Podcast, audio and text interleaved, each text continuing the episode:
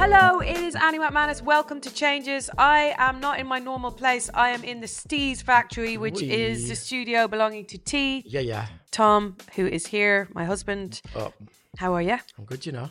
Okay, you're here for a reason, which is that we are going to record an episode with regards to your ADHD because we did an episode of Changes, which you may know about if you're a regular listener, last year. It was um, actually a year and a half ago, and it's one of the biggest, most talked about episodes we've ever done on Changes. So T kindly agreed to come back and talk a bit more uh, and have a bit of an update and a check in to see how he's getting on with his uh, ADHD, how it's working in his life, in his work, in his relationships. And then uh, halfway through, we are going to be joined by multi award winning comedian, writer, podcaster, and filmmaker Josie Long, who was diagnosed with ADHD during lockdown. So, we really wanted to specifically talk about female ADHD, which we didn't do the first time round. Uh, so, that's what we're going to do. First of all, T, how are you? I'm great right now Yeah? in general. No, in fact, I've had a bit of a slump for a few days. Yeah? Um, but in general, I'm brilliant. Yeah, man, I can't believe it's been 18 months. I know, it's been crazy. Yeah, it's mad because, like, you say about it being a popular podcast, and it's so funny in it when you do music or any entertainment and you work your backside off every day, and then you just have a conversation with someone, and then you're known for that. But uh, We went viral. albums, We went bro. viral. viral, and now I'm Mr. ADHD Spearhead, which is fine. And also, you know, it's See? what you mean, man. But also, I guess I guess awareness is everything, and people can take the information and walk with it same way. I know the the upness of um, diagnosis has rocketed last few years, and I'd I'd be interested to know why. Well, apparently, it's not that there's more ADHD in the world, Right. it's that there's more people looking for diagnosis, there's more Mm. awareness of what it is, there's a kind of hunger to try and get clarity on Yeah. neurodivergence more than ever before and there's more ac- i mean there's it's still shockingly inequipped the nhs for this Yeah. but there is more access to people who claim to be experts or who claim to be able to Ah. give you help Yeah, that makes sense. Though. so I think th- there's just more uh, reasons to f- for people to be able to get a diagnosis, True. as opposed to there being more ADHD in the world. It's always been there. Right. It's not just popped it's just up. been it's just didn't, I didn't start the trend. you didn't start the trend, babe. Ah, viral. I suppose looking back at the 18 months between then and now, you explained in your first in the last episode that you have got a guy that you go see hmm uh, with regards to your ADHD and you have anxiety as well. Mhm. Is there a, a special name for that? This is anxiety disorder, I suppose. When- anxiety when, disorder. my anxiety gets bad, it it gets so bad that you can't. You know, so like when you're about to go on a flight, or you might be scared of heights and you've got to walk over a bridge. All right, times that by hundred and leave it on all day. That's Mm. the type of stuff that sometimes creeps into an into my life. yeah. It's quite disabling, but I've I've learned to live with it. Um, but it's not like oh, get on with it. You're just a bit scared. Like the, the, anxiety that I can experience is literally crippling. But I've learned to deal with it since my early twenties, and I just coast through. I've had it the last few days Yeah. for no reason other than I think I've burnt myself out slightly, which comes back to the ADHD bit because when I'm on form, my mm. mind is going at three million miles per hour every part of the day. And I'm thinking of stuff and I'm doing stuff. And then inevitably, you're going to kind of crash. Yeah. And that's what I think these last few days have been because life's great and I'm blessed. And these crashes happen way, way less than they did. And when they do, I'm more equipped to deal with them. So my ADHD, in a way, like I feel like it's brilliant because it's a superpower. And I sit in here and I make loads of music with great people who are a similar mindset. So we align Mm. and it's beautiful. Characters are great, like art's great. But then the downside is like things like that that seep into other parts of my brain that are way more negative affecting me. So, well, let's talk about sleep Okay. because I think that's a really interesting thing that I never would have thought about with regards to ADHD. But you, and please correct me if I'm wrong, but in my experience, seem to during the week you go to work like your brain works at 100 miles an hour Mhm. you're fully like engaged dancing around making tunes and then you come home and there's always a period of transition between T in the studio and T at home, Yeah, proper. which takes at least an hour. Yeah, you come home and you kind of sit at the dinner table, and I'm like, "Get back! Where are you? Come back in the room." yeah, blah yeah, blah it's blah. so hard to transition to Uh, but but then in the week, the way that you sleep, you are pretty good in the week of like you go to bed quite late, like I would say twelve is late, uh, like h- half 11, 12, and then you wake up at seven. Mm. Um, but then at the weekend you crash. Crash, dog. You know Gabor Maté, who you had on here? yeah, I remember reading his book and he was saying about the adrenaline of the week served him so well that on the weekend it was just a myth. right. So I kind of relate to that, you know, the adrenaline of making music and being at work and the routine for me is so important. Being booted up at seven, doing the breakfast with the kids, hanging out, getting out the door, doing school job, legging it down here, get a coffee, fired up, mm. boom, boom, boom, boom, bosh. I feel good. I feel like rewarded all day with dopamine and mm. the adrenaline's positive, right? And then mm. I come home and then I have to transition into being dad again, which is tough because I've just revved myself up so loud. And then I sort of slow down and then boom, I'm in bed at 11, I'm back. Repeat, repeat, repeat. It really works for my mental state. But then inevitably on Saturday, I'm just squashed. And interestingly, also the routine's kind of out the window on a Saturday. Yeah, it's a myth. So let's talk. This is another thing we've realized is routine and the importance of that for, For me, For you, 100%. So me and you went to America over a week for a gig. yeah. So I had to play a wedding Uh. in Washington D.C. and T came as my tour manager. Yeah. and um, we were really excited. It's the first time we'd been away together in such a long time. Uh, we got like flossy flights and lovely hotels. And uh, tell me about your experience of that. Well, it, it was great, like in terms of all that, but like there was just something in my gut that was not happy. yeah, There was something in the back of my mind the whole time that wasn't in. It felt chemical. Like when I used to binge, naturally on Tuesday, Wednesday, Thursday. booze. You mean? Yeah, man. I'd feel like all unbalanced, but it makes sense, right? This felt like that type of a vibe. Like, why am I imbalanced? Like, I'm, I'm in a great place with my love of my life, mm. and we're cool. We've got everything set, up, but I don't feel right. You know what I Mm. mean? And um, it was felt. It felt like the only way I can describe it is like um, chemically, like just Yeah. wrong. Mm. Like I'd been to Glastonbury. Yeah, yeah, yeah. But I'm in America, man, living life like it's love. Then me and you got to the show, and the day of the show, we had a nap and all.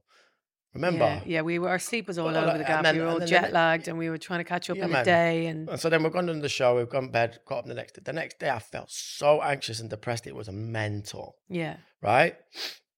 So then, boom, I've and bearing in mind. T is sober. He's not drinking. Yeah, man, He's got no sort of hangover here. Nah, yeah. man, I'm I'm I'm up and running. Like we swam everything. It felt, that's what I'm saying about it feeling chemical because socially everything was on point, right? And then I get back and it was just it just did my head in. So I spoke to my head dude about it. But before I did that, I googled it. And cortisol is the stress hormone in your body, right? That's Mm. the thing that when I get anxious does not stop dripping into my blood. It's horrible. And it's something to do with jet lag can really affect that. And because I'm sensitive to feeling and chemical and all them things there, I think that let jet lag just licked me, you know yeah, to some next degree, which is annoying because it's like, come on, T, you've just gone on holiday. yeah, But it really had me up. And then I spoke to my head doctor and he was like, bro, get up at the same time every single day. And I was like, that makes sense because at home, when I get up at seven with kids, I feel good. yeah. But these times there, I don't. And then on the And weekend, it used to always annoy me because whenever you got a lie in, you'd get I wake know. up and complain that you felt like shit, and I'd be Well, like, yeah. I'm the one who just got. You got the lie in. yeah, yeah. So on the weekends now, I'd go, oh, I need to catch up on sleep. So I'd kip into whatever, eight, nine, ten. And then just feel off center and fucking laggy and a bit anxious and a bit weird and not centered. And he broke it down perfect. He said, every time you have a lay in, you've given yourself a mini jet lag. I said, bam, bam, bam. That's it. So for me personally, sleep has been a big thing of just like verifying that, like, just routine for me and my hypersensitive body. That's just, we're all just big bodies of chemicals, you know? Yeah. Big sacks of chemicals Yeah. combining. People are different. Like the routine thing is so good for me to the point when the kids stop going to school, we might have to get a dog or something because I need to be booted out the house, bro, at 7, at 5.30. So, what else do you do in your life to maintain that middle, that balance? Um, I find the industry that I'm in really toxic. That's the music industry. Yeah, I feel so like the creative side per se is beautiful and the business is disgusting. And the business side is a must. Um, so I have, if I want to make a living off this opportunity and blessing I've been given, then we have to work with that side. My management is incredible. She understands me. She knows what I need. She knows what not to say. She knows when to say the right thing. Because at the end of the day, I can give it the big one all I want about being strong and this, but the wrong person says the wrong thing at the wrong time, and I'm spiraling Yeah. because I'm hypersensitive deep down. Yeah. So it's my boundaries have tightened up so tight Mm. in my job. Mm. Like I don't. There's so many things we can get into, but I've tightened them up, and I have a new studio space. What a blessing I have this space, man. I've got Mm. natural light. I've got a beautiful community of people here that I speak to every day, and I feel like over that six, eight eight months to a year of being here and my boundaries being tightened, nothing happens overnight. Mm. I feel more content still and happy than I ever have. With the routine of coming here like a nine to five job, Yeah. which is major. Like you have Uh-huh. really consistent working hours. Yeah, I have. I'm really lucky, by the way. When I say all these things, I I, I appreciate that I'm a very blessed individual. Mm.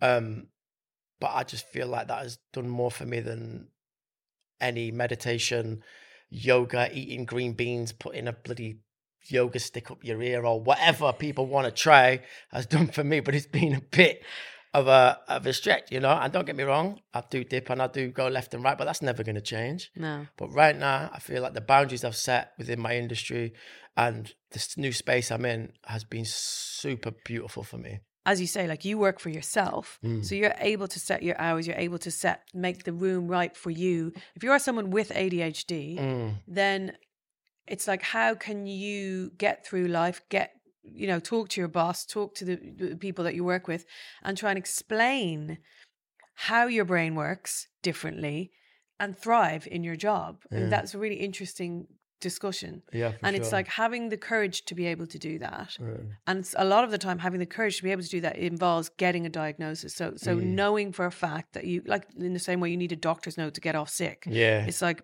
you need to be able to bring them something on paper from a professional to say this is why I yeah, yeah. am the way I am and why I need to work in a way Mhm. that might be different than how you would normally work. hmm So that that whole thing is really interesting. It's tough though, isn't it? Because the NHS is so stretched. And again, I'm lucky enough to be able to put some money down to see my head doctor. yeah, he's private.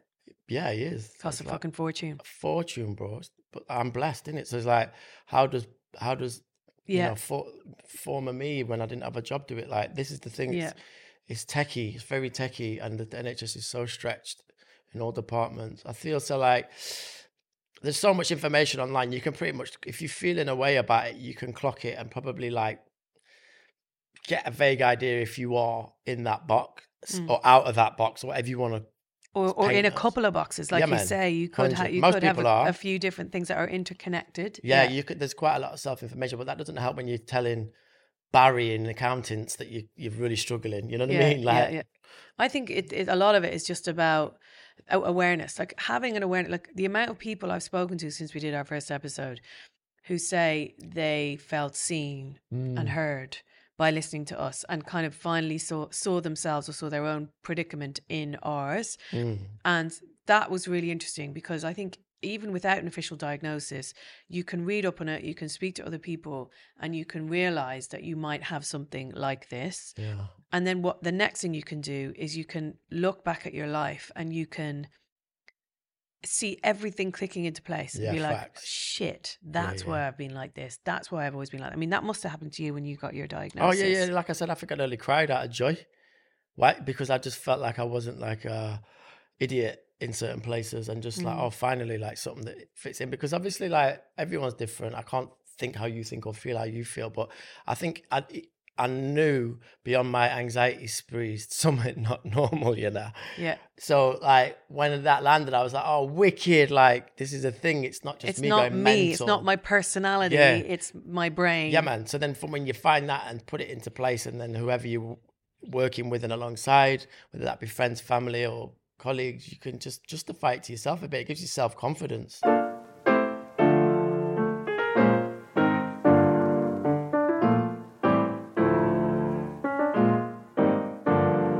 As a parent of sons, how will your experiences, I suppose, dictate your parenting, like make you look at your kids in a deeper way or in a different way because of your ADHD? Uh, I guess it's like I don't think I'm particularly conservative in terms of the way I look at young people and the way I feel like they should flourish. Like people, even our kids, six and ten, I learn off them every day. and I feel said that they should grow their way, not necessarily in the box of the education system or society that puts them in. And I feel it just verifies that a bit more.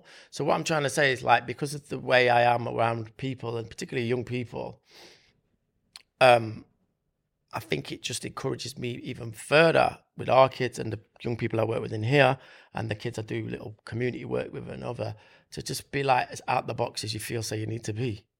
Yeah. Do you know what I'm saying? Am I making sense? Yeah. So it's kind of like don't feel like you have to follow the rules that society Yeah. puts on you. Literally. Like you don't put any cash on school, really. I know, like for you, it's because you had a shit time at school. Mm. So your thing with school is just like I just want them to know how to live in the world, as opposed to be great at history. Yeah, literally, and that's always been my mantra anyway. But I feel so like this has just verified that because the box that education is in is just a it's a part of society that can get you into university and all that, and I understand that, and that's great if it works for you. But there's loads of other boxes in the world, you know, Mm. and a lot of people that are not meant to fit in that box because their brain wasn't that wired that way, like sh- don't have to. Yeah. That's my point, I guess. Mm. Um, but like with my kids and that, it's like uh, I see traits of myself in both of them, of course. But for me, it's more as a parent. It's like just I have to be so disciplined with myself and just like remind myself all the time to focus. Because that to me, I think as a parent, I don't know about you, Annie, but the main thing I want my kids to be when they're older is not fucked up. How do you mean? Describe fucked up. Well, basically, we're human beings, right? We're sensitive things. We're dynamic. We're great. We're horrible. We're left. We're right. We're up, down, and all that. And it's so hard to mold a human being into an adult and not put anything you've got on you on them. Yeah. Um, and it's bloody impossible, actually. Yeah, it is. And um, so it's a full time effort. They talk about trauma and generations and breaking cycles and things like that in certain places and communities and stuff like that. I'm not necessarily talking about that, but what I'm talking about is like how I my lack of attention in the house could affect them as young people and thus for an adult. okay. You understand? And when you say your lack of attention, what do you mean? Like just being like not fully mi- not there in the room sometimes or like being distracted or being on my phone or all these things that i know on paper doesn't make this child flourish is that the right word Mhm. as much as they could and i know that on paper but putting it into practice is a whole different thing i'm a human being i'm a condic- I'm, con- I'm a contradictory Yeah. as anyone else Yeah. but I'm always mindful of that. Um, and just trying to work on that bit, just like be more in the room with the youths. So, I mean, it's really good for people to hear how you're pragmatically putting that to use because we know that along with ADHD and anxiety, you have addictive tendencies. We know that from the first episode. You were, I don't know if you call yourself an alcoholic, but you definitely had addictive tendencies around alcohol. Yeah, for you're sure. sober now for years. You've done really, really well with that. Um, and, you know, don't do drugs or anything like that. So, a phone is highly addictive. It's Oh, yeah. designed to be addictive. Mm-hmm. What do you do to try and not be on your phone all the time? Right. So a phone. By the way, I have been so annoyed with T on his phone that once I did actually put it in the kitchen bin. Yeah. This is there's a, there's a. It's like that's I hate his phone. the, the, the kids still like tell that story like you're the queen. Remember that time when mummy threw daddy's phone in the bin? That's what I mean. Like that's that's an example Mm. of like knowing that that was a shit thing to do, but I'd still do it. Yeah, Do you know what I mean? Yeah, it's like putting in the work but there. it's, it, but it's so. I always think it's so fascinating with people with ADHD because we know that ADHD, a lot of ADHD is the reward system being the dopamine, your brain reacting to do- dopamine. So on a phone, it is designed. It's a dopamine machine. It's a dopamine machine. It's so it- for people with ADHD specifically, and I'm excited to speak to Josie Long about this. Like phones are oh, they're beautiful. crack. Literally, I mean, they're crack for They're everyone. beautiful. Yeah. It's- it's- it is. They're, like, they're crack for everyone. They are crack but for they're everyone. Crack for people like Yeah. me. Um, I am now officially off social media. Um, I have people. Oh, yeah, you I, are, I have God. people who post for me, and I occasionally have a little scroll through yours when I'm looking for a little Yeah. top up. But I'm off Mm. for various reasons. But the main reason was toxicity of it, but the addiction of it. Why am I looking at this thing coming off an hour later, feeling bad about myself? Goodbye. Mm. Life's hard enough it is. So Respect, by the Mm. way. I'm still working on trying to do so that, and I Grammy's can't. gone, but I do post though. But my team posts because Mm. I still want to share and Mm. You know, Yeah. get some ego boost and them thing there. Yeah. But really, I'm not. It's not a forum. It's just trying to do what's right for you. So you have to, in your case, you have to be extreme. Yeah, It's all or nothing. There's That's no, fine. there's no middle I terms. don't. even- I don't No, you people say extreme like a negative, you know. You know, No, it's good. for you, it has It's to be great. Yeah, yeah. So listen, before we get Josie Long on, um, can I just ask your experience again since you've become the face of the, the face of ADHD? Um, what your experiences are of women with ADHD? You, I know you work with a lot of female songwriters in the studio. Um, have you come across a lot of women artists? Hundred percent. Yeah, so Most of them. What have you learned, I suppose, of the differences, if any, between female experiencing ADHD and males? I mean, I'm seeing it for a male gaze, so it's it's never going to be as authentic or or as on point as a female. But Yeah. the thing I do see and notice, and something that could is often bounced back at them is like, oh, she's dippy, or she's scatty, or she's a nightmare. fascinating. Yeah. But it's a, I live I work in a male industry though. yeah, that's so, interesting. all the blokes are like, oh, she's a bit dippy, or like, she's so scatty, or whatever. Yeah. Like, all right, take that scattiness out and see how many songs you get. Yeah. Boom. Reality. So yeah, man, I do see it in this room a lot. It's beautiful, man. Honestly, it's the well, way. it's nice for them. They can talk to you about it. yeah, man. and- So the and- sit- writer will sit here and they'll hear a melody, and I can literally see like a neon thing come from the ceiling in the brain, and it goes around that, and it comes out the mouth. yeah. It's incredible. Wow. Yeah. Yeah.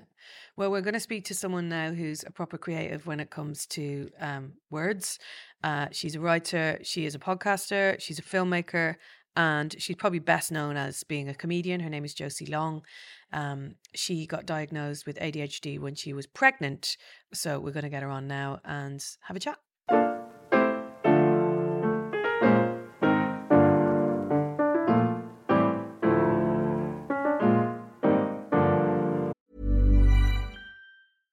Ready to pop the question? The jewelers at BlueNile.com have got sparkle down to a science with beautiful lab grown diamonds worthy of your most brilliant moments. Their lab grown diamonds are independently graded and guaranteed identical to natural diamonds, and they're ready to ship to your door. Go to BlueNile.com and use promo code LISTEN to get $50 off your purchase of $500 or more. That's code LISTEN at BlueNile.com for $50 off. BlueNile.com code LISTEN. Hey, I'm Ryan Reynolds. Recently, I asked Mint Mobile's legal team if big wireless companies are allowed to raise prices due to inflation. They said yes. And then when I asked if raising prices technically violates those onerous two year contracts, they said, What the f are you talking about, you insane Hollywood ass?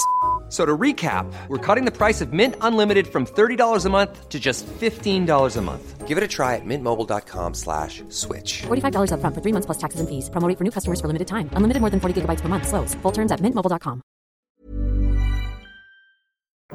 Hi, Josie. Well, go on, gr- Josie. Hi, thanks for having me. I'm excited that you both have been talking already about ADHD and things and being like, I wonder what they've already said. One thing we didn't talk about is you know the female experience of ADHD, which is obviously massive and huge, and become you know so such a big awareness now of people uh, who have it, and so many more diagnoses. So I really wanted to speak to someone with their own experience of ADHD, and you got diagnosed when you were pregnant. It was just before I started um, trying for my second daughter, Right. was when I was diagnosed. But I really noticed first time I got pregnant. Now, in retrospect, I can see Yeah. how much my symptoms of ADHD worsened when I was pregnant. Oh. So I It so I heard wild. I've heard that hormones in women make the ADHD even more pronounced or the symptoms of ADHD. I've heard in menopause Yes. and a lot the hormones really affect mm. the symptoms. So how did that manifest for you? So when I became pregnant, I really felt like I'd walked into a fog Wow. and that I didn't really walk out of it again until I stopped breastfeeding for the first time. Second time around, it's been slightly easier. I think because I'd had the diagnosis and because I'd done it before, it was like forewarned, forearmed. But the first time around, I remember just feeling like, ah, just like mentally, I was not myself for a long time. Yeah. Um, and it came down to things like uh, I think getting a lot less executive function, you know, being able to think less, do less. And I know that some of that, you know, your thinking can be a bit like hard, harder when you're like especially heavily pregnant is like hard to Yeah. get into things. But I really felt like I was in a fog with it, and uh, like that, the only hard thing is like. Is it breastfeeding hormones that did it, or is it the sleeplessness? You know, Yeah. like, is it the extreme tiredness, or is it being at that stage of life? And so there's a lot of things that it was like the full package, but the effect of the full package was really debilitating for me. Yeah. So I remember seeing friends who kind of came into a lot of power or like felt they were really thriving in pregnancy. And I just felt like I've got no brain. I can't do anything. I'm in a fog. Yeah. Yeah. So that was a big, big part of it for me, definitely. And can I ask, what were your motivations for getting a diagnosis, for looking for that? Like, what was the final straw, I suppose, in you being like, I have to get this diagnosed? Yeah, well, well, it was because it was during the pandemic and we'd had the sort of first lockdown, the mega lockdown, and that'd been so hard. We had a toddler and it, it was just like terrifying and intense. And me and my partner both have ADHD. We massively struggled. Oh, your partner has it too. lack of. He does. He does. Wow, okay. And he started taking um, pills for it, and it has been life changing for our family. wow. Yeah, in terms of him, again, again, is it tiredness? Is it overwhelm? Whatever it is, he used to really find it physically incredibly overwhelming and overstimulating, and that would stress him out. And now he's able to take ADHD medication. He's able to just be hap- his happier self, and it's amazing.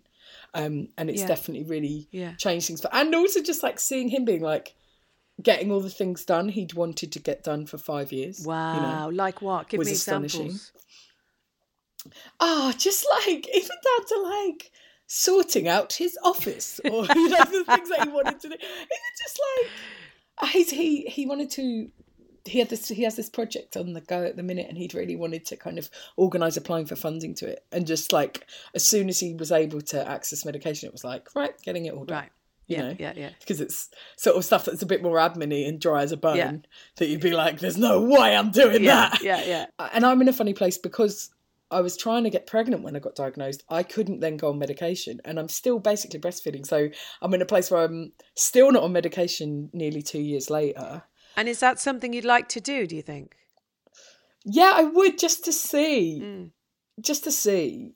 And if it doesn't work out, the hard part is I've built it up in my mind, and I feel like if I do start taking EG stimulant medication and it doesn't turn me into William Shakespeare, I'll be like, this, this is absolutely Yeah. How fucking dare they? They've they've conned me. But I feel like I, I'm trying to temper that because I feel like I'll take the pill and it'll be like limitless, and I'll be like, great, Yeah, yeah. everything's been done. Yeah. Um. So I, yeah, I, I, it, but it's been good seeing him so it can temper your expectations. So you can be like, actually, it could just mean that a house has less of a chaotic energy to it. I mean, you tried the terms meds, didn't you? babe? Stuff. Yeah, I tried the meds, yeah, but it, it basically it was mad because the, uh, the, there's a short term one and a long term one. I can't remember, but the ones I had was literally like a recreational vibes. It's like he was doing an E. Yeah, man. So you wake up and you have it after breakfast or whatever, and then you start your day, and I'd feel it coming up, and it was right nice, and it fit, it hit this sweet spot where I felt really like just active, like just like I can't just you'll know the vibe, just like Yeah, Like height, super just focused. like just on it, man, and not it's calm, isn't it? calm. But then f- It's like calm and Ooh, bright. beautiful. But then what happened with mine is it just went further, and I was literally like in my studio, like.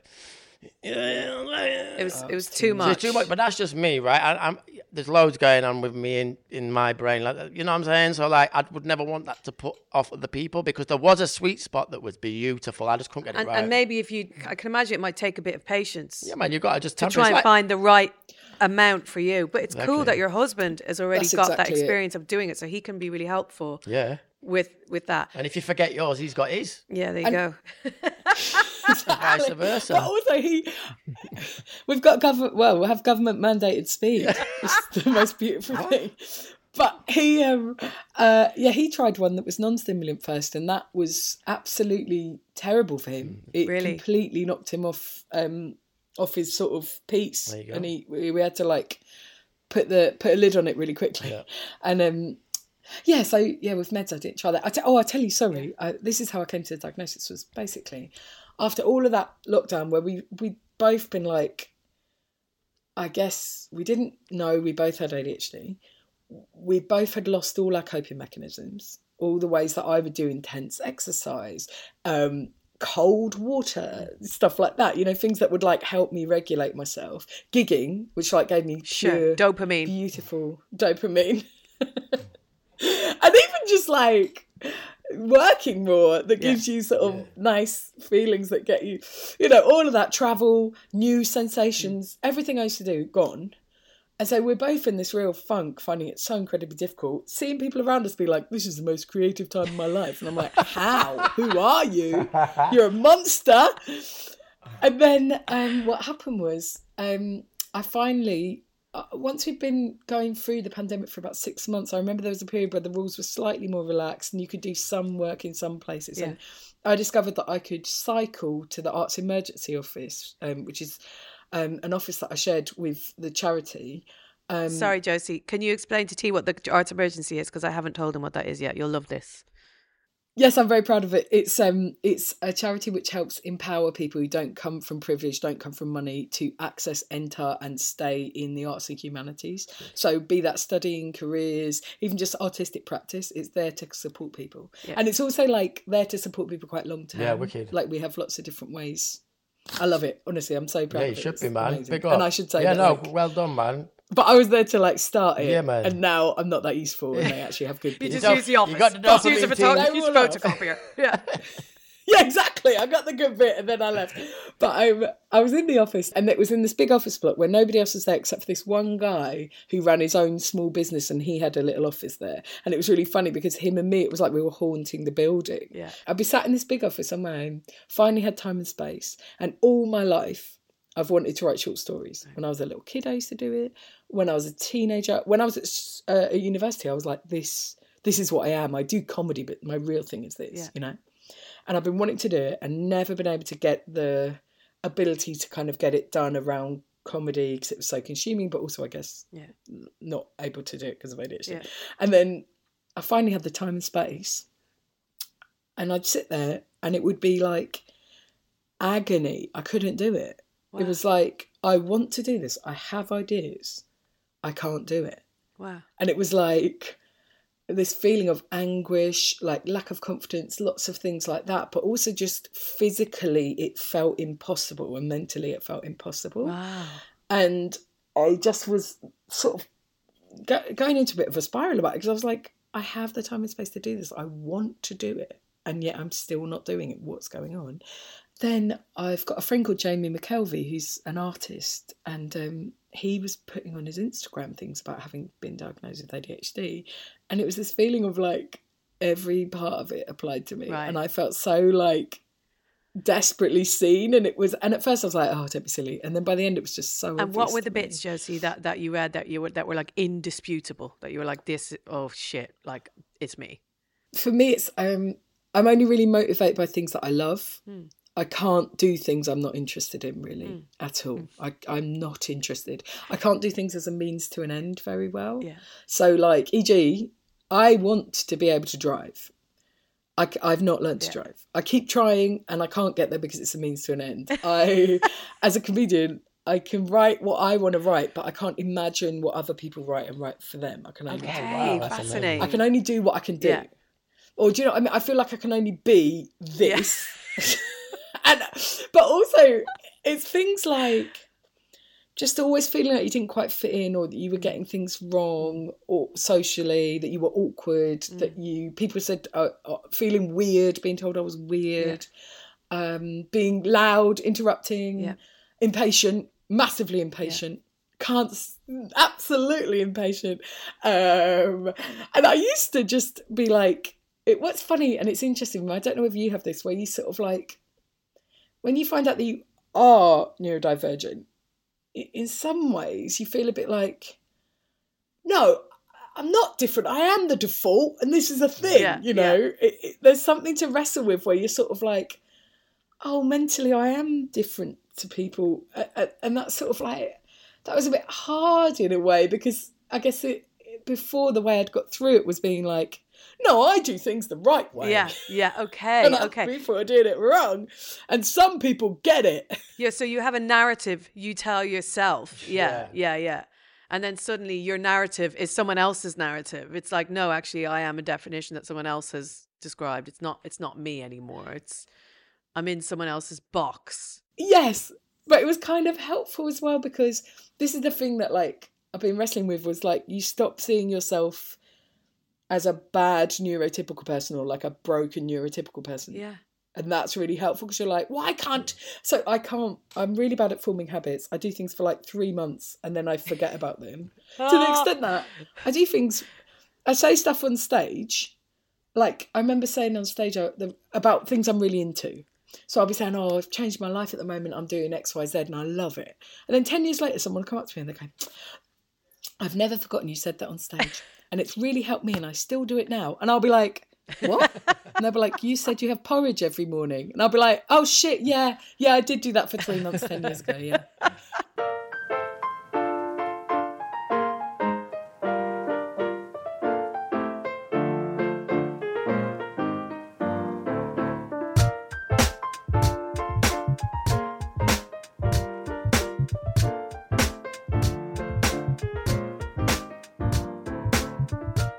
People generalize about what ADHD is, and a lot of the time they generalize ADHD in the prism of male symptoms. So, hyperactivity, impulsivity, all of that. Whereas female ADHD seems to be very different. People mask it, women seem to be able to hide it, or it seems to be attached to other.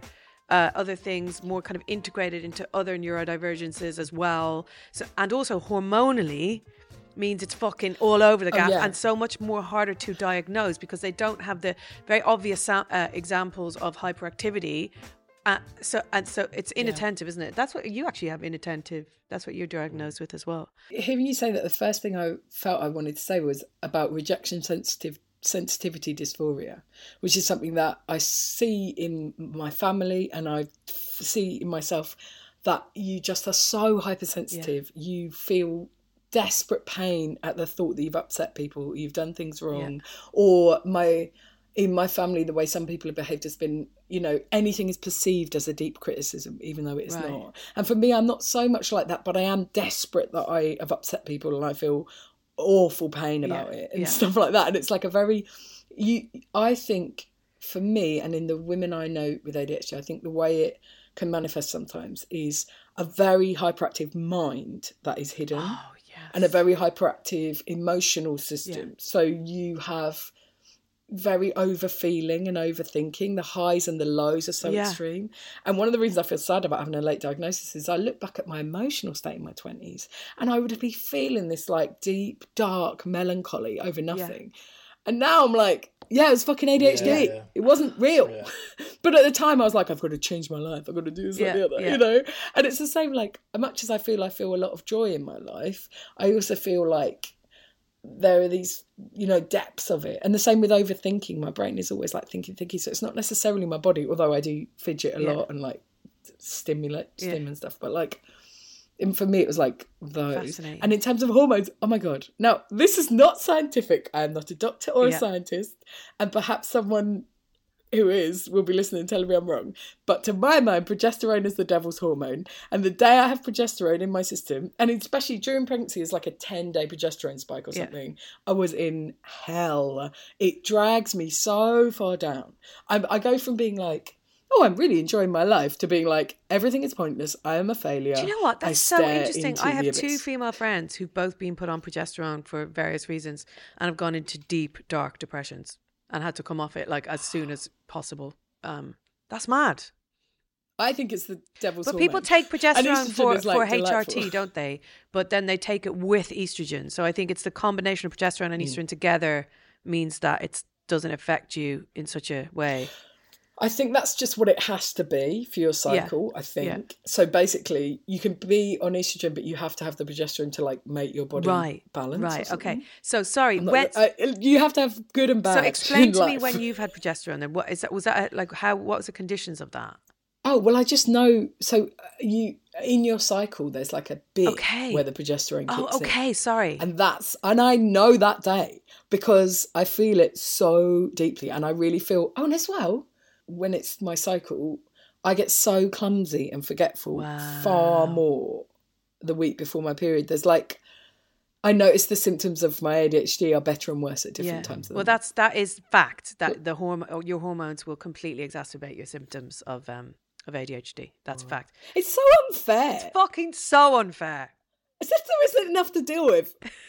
and the idea that menopause is going to make it fucking worse. Like, I've just had a diagnosis, and now you're telling me it's going to get harder. How Sorry, dare Josie. you? I'm sorry. You know, you know, you're talking about that rejection thing. What would you call it again?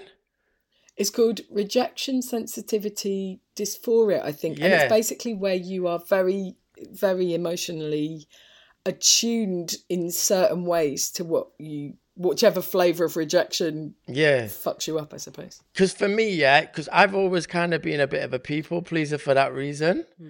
and like, never certain time I won't vocalize something or whatever. And recently I've been like, no, fuck that. I'm like, I'm not doing this anymore. But what seems to happen to me, and this is something that I'm working on, is that I will express certain things or put a boundary around a certain thing. And I know that in my spirit and in my whole ethos, what I'm saying is correct and, and it aligns. But afterwards, I still feel like, did I piss that wanker off? Yes. Oh, I get this like feeling of like utter as if my face is on fire. If I, it's the same thing. Yeah, it's like if I'm really true to myself, really honest about it, and I feel mm. proud of it, you still get that anxiety. Afterwards. Exactly. Because- it's annoying, man. And also, it's hard if you like have like if you care about protest or justice or mm. something. If there's a protest, it's gonna annoy some people that you disagree with. Yeah. And yet, so you sort of don't want to upset anyone, but at the same time, this is life. Like, yeah, how facts, else? facts. I mean, but Josie, you are you are someone who talks a lot about politics, and you know you're really principled in your work through your art, through your comedy, and everything. How do you cope with the fucking trolls? Like, there must be like, how do you deal with that? Um, I think with varying degrees of success at different times. Well, I think experience is useful. So if things have happened a number of times, after a while, you're really aware that they don't need to disturb your peace and that you get used to certain things so you get better ways of handling it. I mean, I don't know. Sometimes, like you say, like disagreement, you know, you can't change someone's Mind. reality. and if they have an opinion of you that you don't agree with, it can be really stressful and Mm. painful and stuff. But I suppose all you can do, I suppose it has made me feel that online isn't necessarily my favourite place, but at the same time, that's probably for the best because it means I'm trying to get offline. More. How are you with phones? Because we were talking just before we brought you on. we were talking about them. T and the fact that he is highly addicted to his Yeah, phone. yeah, Is I it the hate same? Do you hate that you are? I hate it. Yeah, I hate my phone, but I love it though. It's like an ex that I really fancy in my house. Next yeah, or do, do you know, for me, it's like it's like there's like a grisly thing, and I know I shouldn't be interested in the grisly thing, but I like come back to it, and so sometimes it's like It's dirty. ugh, I, I hate it. I hate it. Yeah. I don't want to be on it. I, I don't got- want to, but yeah, maybe when I keep saying when I get on the meds, I won't be interested anymore. But it's just Can't wait for I'm like- Josie and on when the I get on the meds. meds, I'll also be six foot tall. Why don't you know? insta live it when you take your first Yeah. med? we will, we'll watch that Yeah, live man, stream. Viral. But do you know, I've I've got this app that is I that was advertised to me so much on Instagram. I was like, fine, I'll get the app, and it's called Opal, and it blocks the things. Well, that so you we about we use phone. one called Freedom. We Yeah. use we have the exact same thing. We're always going on about. It's called Freedom, and you try and get on Instagram. It's like you're free. Go and do whatever you want to do. It gives. And, I think of it as a person. I'm like, actually, Opal, you don't realise that I'm trying to use Safari for something different. Actually, I'm not actually trying to go on Twitter, and you are getting in the way of me and my child googling prehistoric animals now. So actually, it's good parenting. It's actually not bad parenting. So oh man.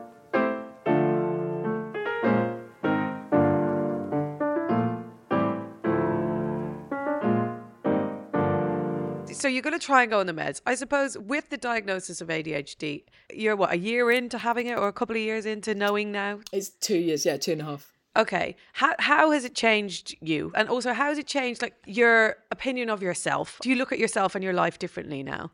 I would say it was quite a bittersweet process. Yeah. Like you were saying uh, at the start, like you look back over your life and you're like, then, then, then, then, then. Uh, Why in those educational environments didn't people know?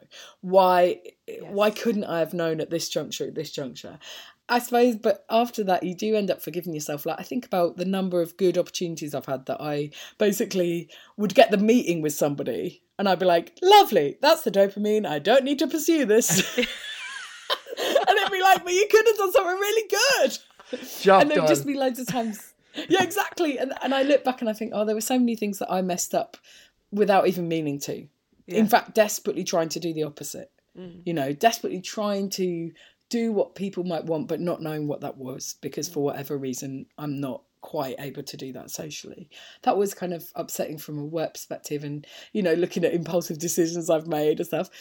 So, but what was nice was kind of being able to forgive myself more. And I think, I think I'm a lot nicer to myself and more understanding of myself. And I also think it's just good to know. And it makes so many things make sense in a nice way. Like, I swear to fucking God, 80% of the people I've connected with in my life and been like, they get it. They've got ADHD. Like, it's Yeah, like, if somebody is my friend, I'm like, do you want to get tested? um, or they have neurodivergent family and they understand. Like, it's so funny.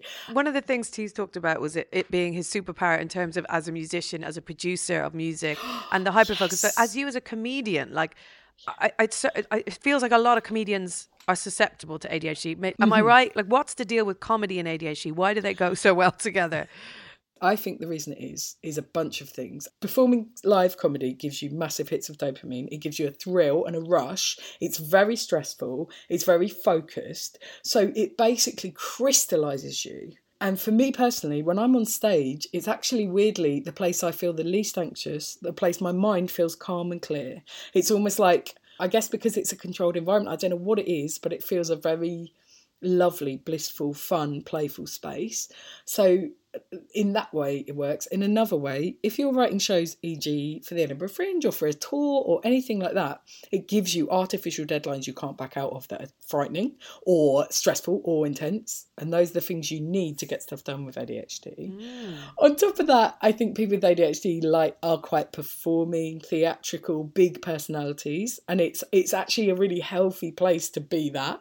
I also think if you're a writer, I've been thinking a lot about this because um, I wrote this book of short stories, and in it, the characters are all really emotionally intense or like overthinking, overfeeling. Like, and I was like, actually, fiction, comedy, that is the place for heightened levels of stuff.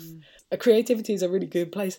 I also think, I guess ADHD people are creative. Their brains love to make connections. Like, one of the reasons comedians do well on House of Games is that there's a round in it where you have to link two really different things in a pun. And I swear to God, that is basically just pure ADHD. The brain is like, great, easy, I could do it.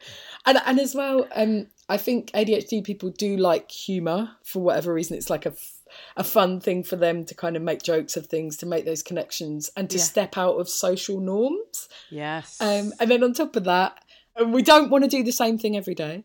When I've done temping, I found it so desperately difficult because I got so bored going to the same place every day. Yeah. I, I get really, really stressed with the boredom because I, I can't bear doing the same thing all the time. Like at school, I mean, I used to bunk off school a fair bit because I just couldn't cope with doing the same thing for that amount of time every day. And I, I, I don't know how this sounds to people who aren't, like, I hope it doesn't sound too silly, but that was just the way I was. And like, I think, um, yeah, you want variety, you want new things, you mm. want seeing lots of information, meeting lots of people. Mm. Every gig is different. So mm. it's never boring, ever. I mean, it makes It is so much sense. It makes so much sense. It just, But it's the same with music as well. yeah. Yeah, Because you're never going to come to the end of music, and gigging's the same, and it's the same evenings and performance. You know, Yeah.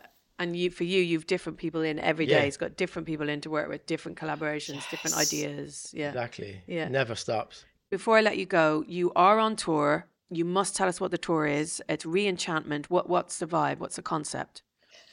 um, it's about finding a bit of defiant joy and happiness in difficult times. It's about reconnecting with people in the world and sort of trying to, yeah, build up after difficult times. I think is how I describe it. Okay. Um, but it's also just like silly, and it also has about five references to nu metal in it, which I didn't expect. But that's the vibe. Listen, Love it. And also, we're going to put a link on the show episode notes to Josie's book of short stories, which did happen, which did which did come to be in the end. Because I don't know what you mean and what you don't is what it's called. Yeah, thank you. And also, I just want to say my household is looking out for a non romantic, non uh, neurodivergent parent that can do all the organising and admin. If, if anyone's interested, uh, there'll be no payment and um, no credit. Just just gratitude. Yeah. Thank you, Josie Nice Long. one, Josie. Thanks so much. It's really nice to talk to you, Bo. So, T, we, also we need to talk about your songs. If anyone wants to listen to what happens in the Steez Factory, which is the name of T Studio, Yeah. where can they go and find your music? Spotify, of course. Under Um, Toddla T. T O D D L A T. And also, there's a mini doc about this room called The Steez Factory Volume 1 on YouTube. Yeah. And you get to see a day in the life of the chaos of me, Toddla T from the Steel City. Uh, this is The Steez Factory. It's a studio Yeah. uh, full of brilliant people coming in and out on every day. And we put that into EPs and docs and stuff like that. So if you like the you know where to go find it. So just put Toddla T into YouTube and See you'll find the Steez Factory documentary. Yeah. Absolutely. Cool. Um, and there's songs coming out all the time. All the time. So, okay, thank you so much. Pleasure. Give thanks. Big up yourself. See you later, 5.30 on the dot. Aye, routine 'em. Do please rate, review, and subscribe to Changes. It is so appreciated. And if you fancy sharing it on social media too, that would be amazing. The more people we can get listening to these episodes, the better. We want to tell our stories far and wide. Changes is produced by Louise Mason for DIN Productions. Thanks for listening.